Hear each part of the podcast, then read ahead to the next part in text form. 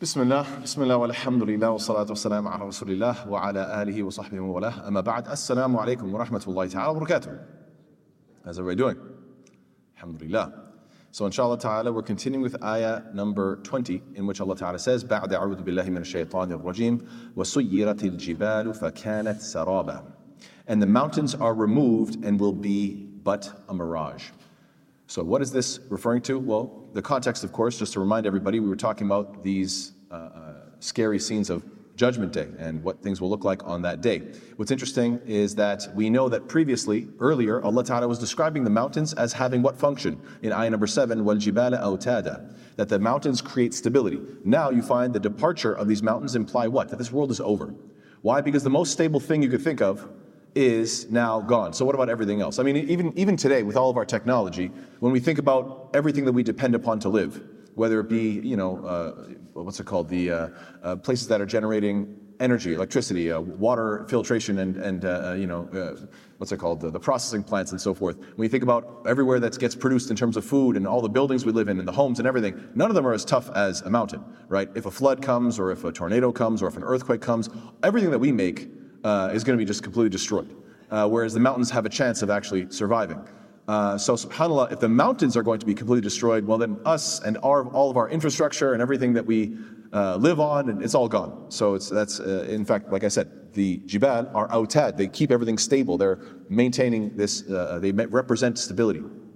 And also, I want to remind everyone that these ayat from 17 to 20, you find they go from the highest down, down, down towards us. So uh, the decree of Allah subhanahu wa ta'ala is the highest of the high, right? In Nayom al-fasli kana miqata, ayah number 17. So that's the highest of the high. The, the, this, this time is appointed by Allah from above the seven heavens. Then you go down a little bit and you have the angels, right? Right? suri afwaja. Now you have the angel blowing in the trumpet. Then you go a little bit lower.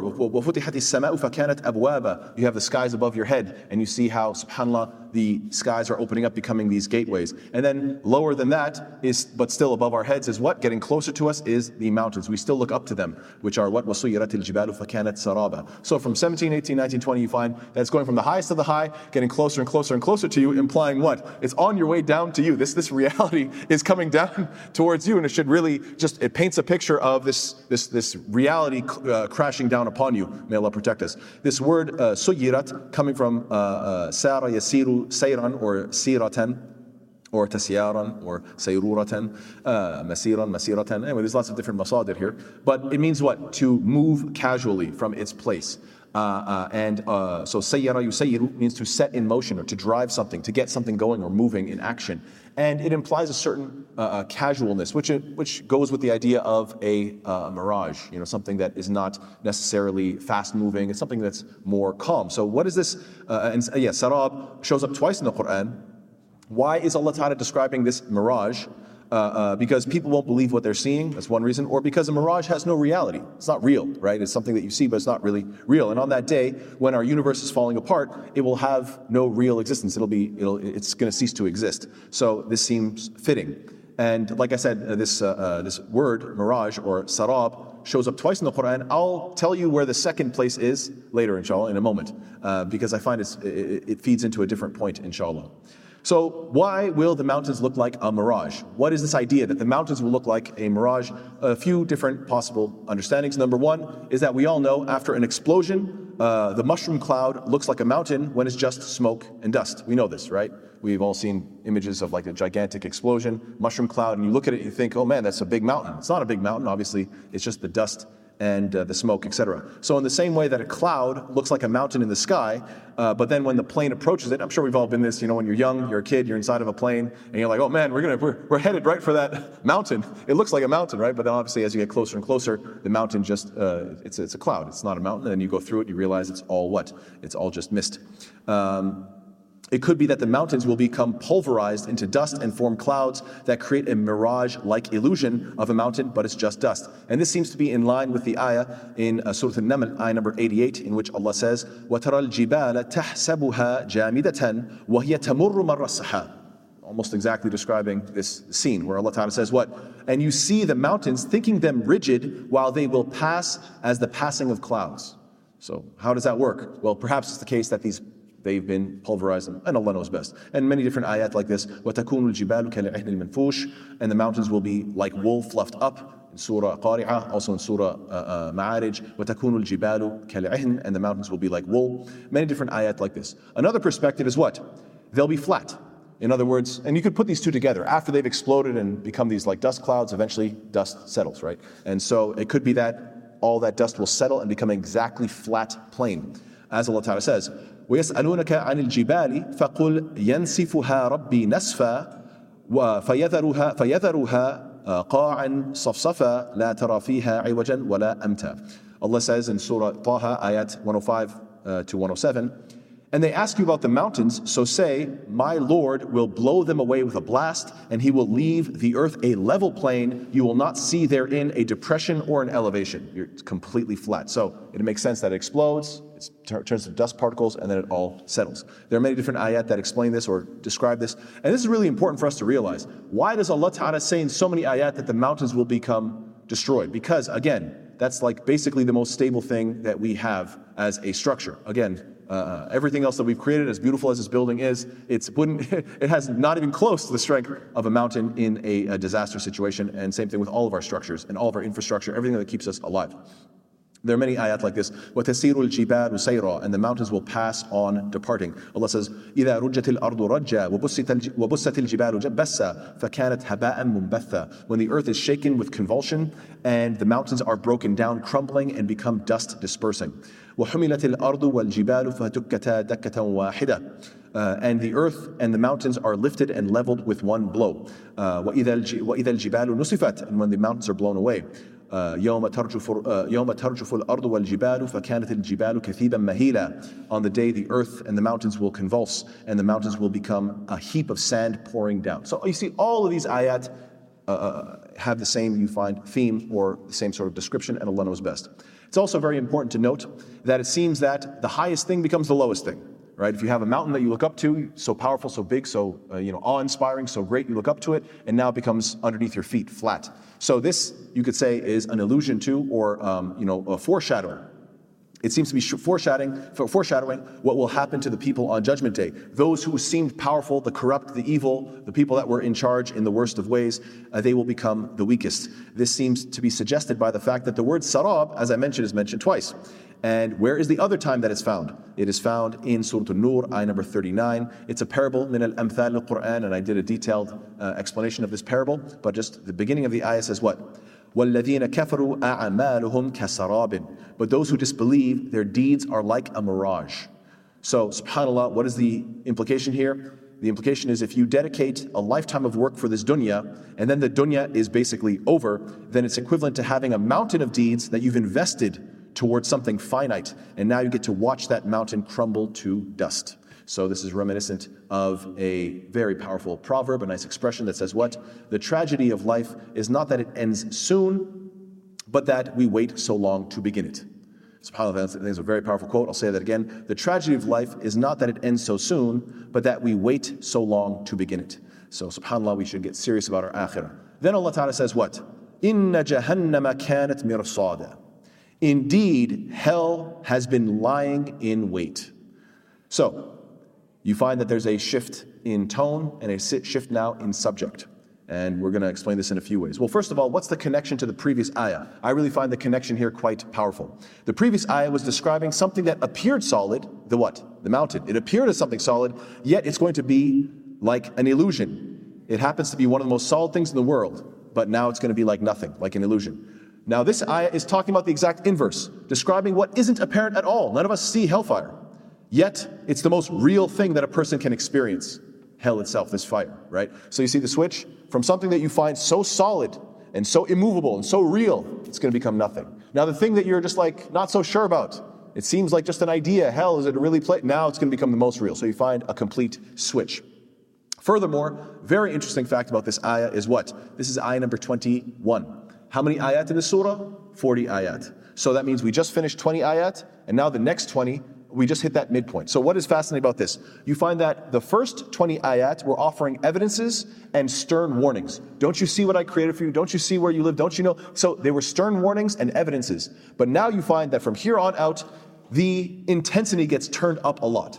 right? So for the very first, you know, now that we hit the midpoint, it starts with Inna Jahannama kanat mirsada. Hellfire is waiting in ambush. It wants to jump you. It's really heavy. And you're going to find that the rest of the ayat describing hell, then describing paradise, and then describing judgment day, all of it, the intensity jumps up a notch, as you will find inshallah ta'ala. So this midpoint is really quite fascinating. And furthermore, we should recognize that uh, uh, Allah Ta'ala also mentioned something that can be lying dormant and then awoken, and that was us.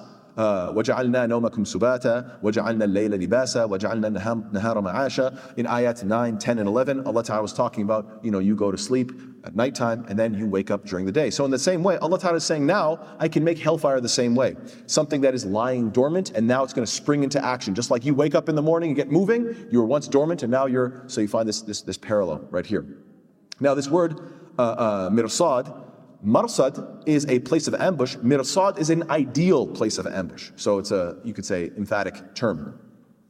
And also can, the verb arsada yursidu irsadan uh, uh, can imply what? Adda yu'iddu, yani to prepare something. So it's a place that is prepared. It's, it's, a, it's like waiting for this job. And also, arsada yani tawaqqa'a or taraqqaba. It's something that is anticipating, lying in wait. It's actually looking forward to this. This hellfire is, has this quality to it where it wants this to take place. It's looking forward to it and it's lying in wait. And it's also on the mif'al pattern, which is a contrast to alam naj'al al-arda mihada, right? Inna jahannama kanat mirsada. So you find that these two words are kind of contrasting with each other, saying what? I used to put you in this earth that is like a like a, a resting place, like a, like a bed almost. It's so comfortable for you. You could do, do whatever you want. But you people disbelieved in me. So now you get what? This place lying in ambush, and you see that there's this somewhat of a parallel here. Now, what does this mean that, hell, that, that Jahannam, hellfire, is lying in wait? The most straightforward meaning of this is that it's literally describing hellfire, which is impatiently, enthusiastically uh, uh, uh, uh, awaiting this moment that it can consume the disbelievers. It actually really wants to. Why? Because it seems that hellfire has the qualities of the people of hellfire. It has rage like the people of hellfire, you know, people who lose their temper a lot. It has gluttony and it wants to keep stuffing itself. Allah Ta'ala mentions, يَوْمَ نَقُولُ لِجَهَنَّمَ هَلِ امْتَلَأْتِ وَتَقُولُ هَلْ مِن مَزِيدٍ On the day we will say to the hellfire, have you been filled? And it will say, Are there, is there any more? So this thing is so gluttonous. It's greedy. I want more. Just like the people of hellfire. It's like this is who you were, right? You were this greedy, gluttonous individual. You just wanted more. You always wanted more for yourself. Khalas, you go to hell. That's exactly the same quality. More, more, more for me, right? And so even when it's stuffed, it's saying, Can I have more? Can I have more? It's like, look, man, you're stuffing yourself to the point you're going to vomit. I want more. It has this sickness to it, kind of like the people of hellfire. And also Allah mentions, that's in Surah Qaf. Also you find in Surah uh, uh, Mulk, uh, It's almost, almost bursting with rage. Hellfire is a place of anger. It's almost exploding. It's killing itself with rage. Just like people who have such a short temper, they get like, you know, blood pressure issues and all sorts of medical problems. They're boiling on the inside. They get all ulcers or whatever the case is. SubhanAllah. So this is the first interpretation, the most straightforward, is that hellfire has this quality. Another way of looking at it is that this could be a reference to who? Not literally hellfire itself, but the angels of hellfire. And of course, these things could be both. It could be both. But it could be the angels of hellfire who are waiting in ambush, as Allah Ta'ala mentions, Sanadr Zabaniya. We will call the angels of hell, Zabaniya, this group. How many are they? عليها تسعة عشر وما جعلنا أصحاب النار إلا ملائكة وما جعلنا عدتهم إلا فتنة للذين كفروا. Allah mentions in Surah Muddathir, and we have not made the keepers of the fire except angels, and we have not made their number except as a trial for those who disbelieve. So, subhanAllah, could be re- referring to this Zabaniya, these uh, 19 angels that are going to be on top. And of course, we know the name of the, the head, the chief. What's his name of hellfire? Malik. Malik, yes, Malik. Malik is the name of the uh, the leader. Uh, he's the one in charge. And we know, as Allah Ta'ala mentions in Surah 66, which is Surah Tahrim, that they, uh, they never disobey the commands that they're given. The third interpretation is that there will be certain angels waiting on in, uh, uh in, uh, at hellfire to catch the believers. That the angels of paradise will be standing waiting for the believers who are crossing the bridge of Sirat. Because everybody has to cross the bridge of Sirat. Everybody has to see hellfire first, right? This is, this is necessary. Don't think that, oh, well, I'll just jump that part. No, everybody has to see hell. Allah Ta'ala just described uh, uh, the skies are what? Kanat abwaba. Allah just described in a few ayat ago what? That the skies are going to open up. We didn't say, what are you going to see? You know, when you say, you know, let's look behind the curtain, let's open the door and see what's behind it. Allah just said, I'm going to open the door. You're going to check behind the curtain. Now you see, Inna Jahannam kanat The whole time, what was waiting for us? Waiting for all of us, every single human being, is hellfire. And then the question is, who's, everybody has to cross it, But some people can cross and others are going to get caught. So there are certain angels.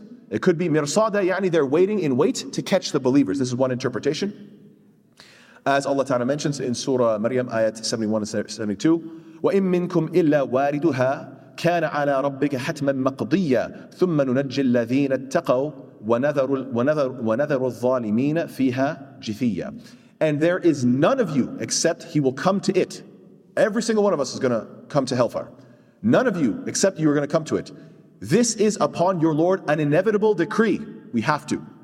Then we will save those who fear Allah and leave the wrongdoers within it on, uh, uh, on their knees. Subhanallah. So this is uh, another interpretation that there's going to be the angels that catch you and help you when you're on just, this bridge of Sirat. And a fourth way of looking at this, and Allah knows best, is that this is referring to the stations of hellfire. This is a, a narration from Ibn Abbas.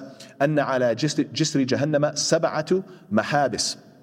On the bridge of hellfire, there are seven holding stations. يسأل العبد عند أولها عن شهادة أن لا إله إلا الله. فإن أجابها تامة جاز إلى الثاني. ويسأل عن الصلاة فإن أجابها تامة جاز إلى الثالث. ويسأل عن الزكاة وإن أجابها تامة جاز إلى الرابع. ويسأل عن الصوم فإن جاء به, به تاما جاز إلى إلى الخامس. ويسأل عن الحج فإن جاء به تاما جاز إلى السادس ويسأل عن العمرة وإن أجابها تامة جاز إلى السابع فيسأل عن عن المظالم فإن خرج منها وإلا يقال انظر فإن كان له تطوع أكمل به أعماله فإذا فرغ منه انطلق به إلى جنة إلى الجنة. That On the bridge of Sirat, there's these seven holding stations. The slave will be asked the first one about the testimony, La ilaha illallah. If, he answers, if his answer is complete, he'll be permit, permitted to the second, asked about prayer. And if that is complete, he'll be permitted to the third, where he's going to be asked about zakah. And if that is complete, then he'll be permitted to the fourth, where he's asked about fasting. And, uh, and if he came with it complete, then he's permitted to the fifth, and, uh, where he's asked about hajj.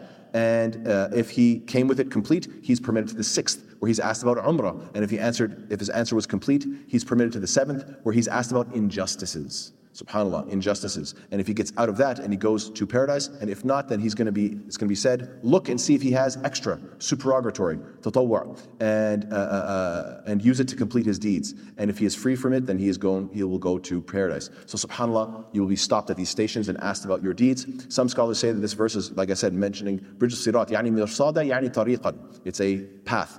Uh, hell has always been a path that everybody must cross. And as people will be crossing the bridge of uh, this bridge, hellfire will be w- waiting to ambush them and drag them to the depths of hell. May Allah protect us. And we should think of every single evil temptation the same way, just lying in wait. Every time you see, like, oh, maybe I should just go this way, maybe I should do that, maybe I should this, you should always think about this is just like waiting to ambush me. These shayateen, these evil desires, they're waiting to jump and catch me, they're re- ready to pounce and ambush. Now, I didn't mention the word Jahannam. Inna Jahannam kanat mirsada. I'm going to finish up soon, inshallah. Where does this word Jahannam come from? Different opinions. Some say it comes from uh, Jahannam, which means al-qa'r, al-ba'id. The word Jahannam means a bottomless or very deep, uh, very deep, something bottomless or very deep. So that's one interpretation. Another option or opinion is that it's from the root word Jahuma, yajahumu, jahamatan or juhumatan, which means to be enraged, to scour, to scowl, to uh, gl- uh, glower or to frown, basically to be very frustrated. Why? Because it's a place of rage, it's a place where the people are all in pain and in rage. Yes.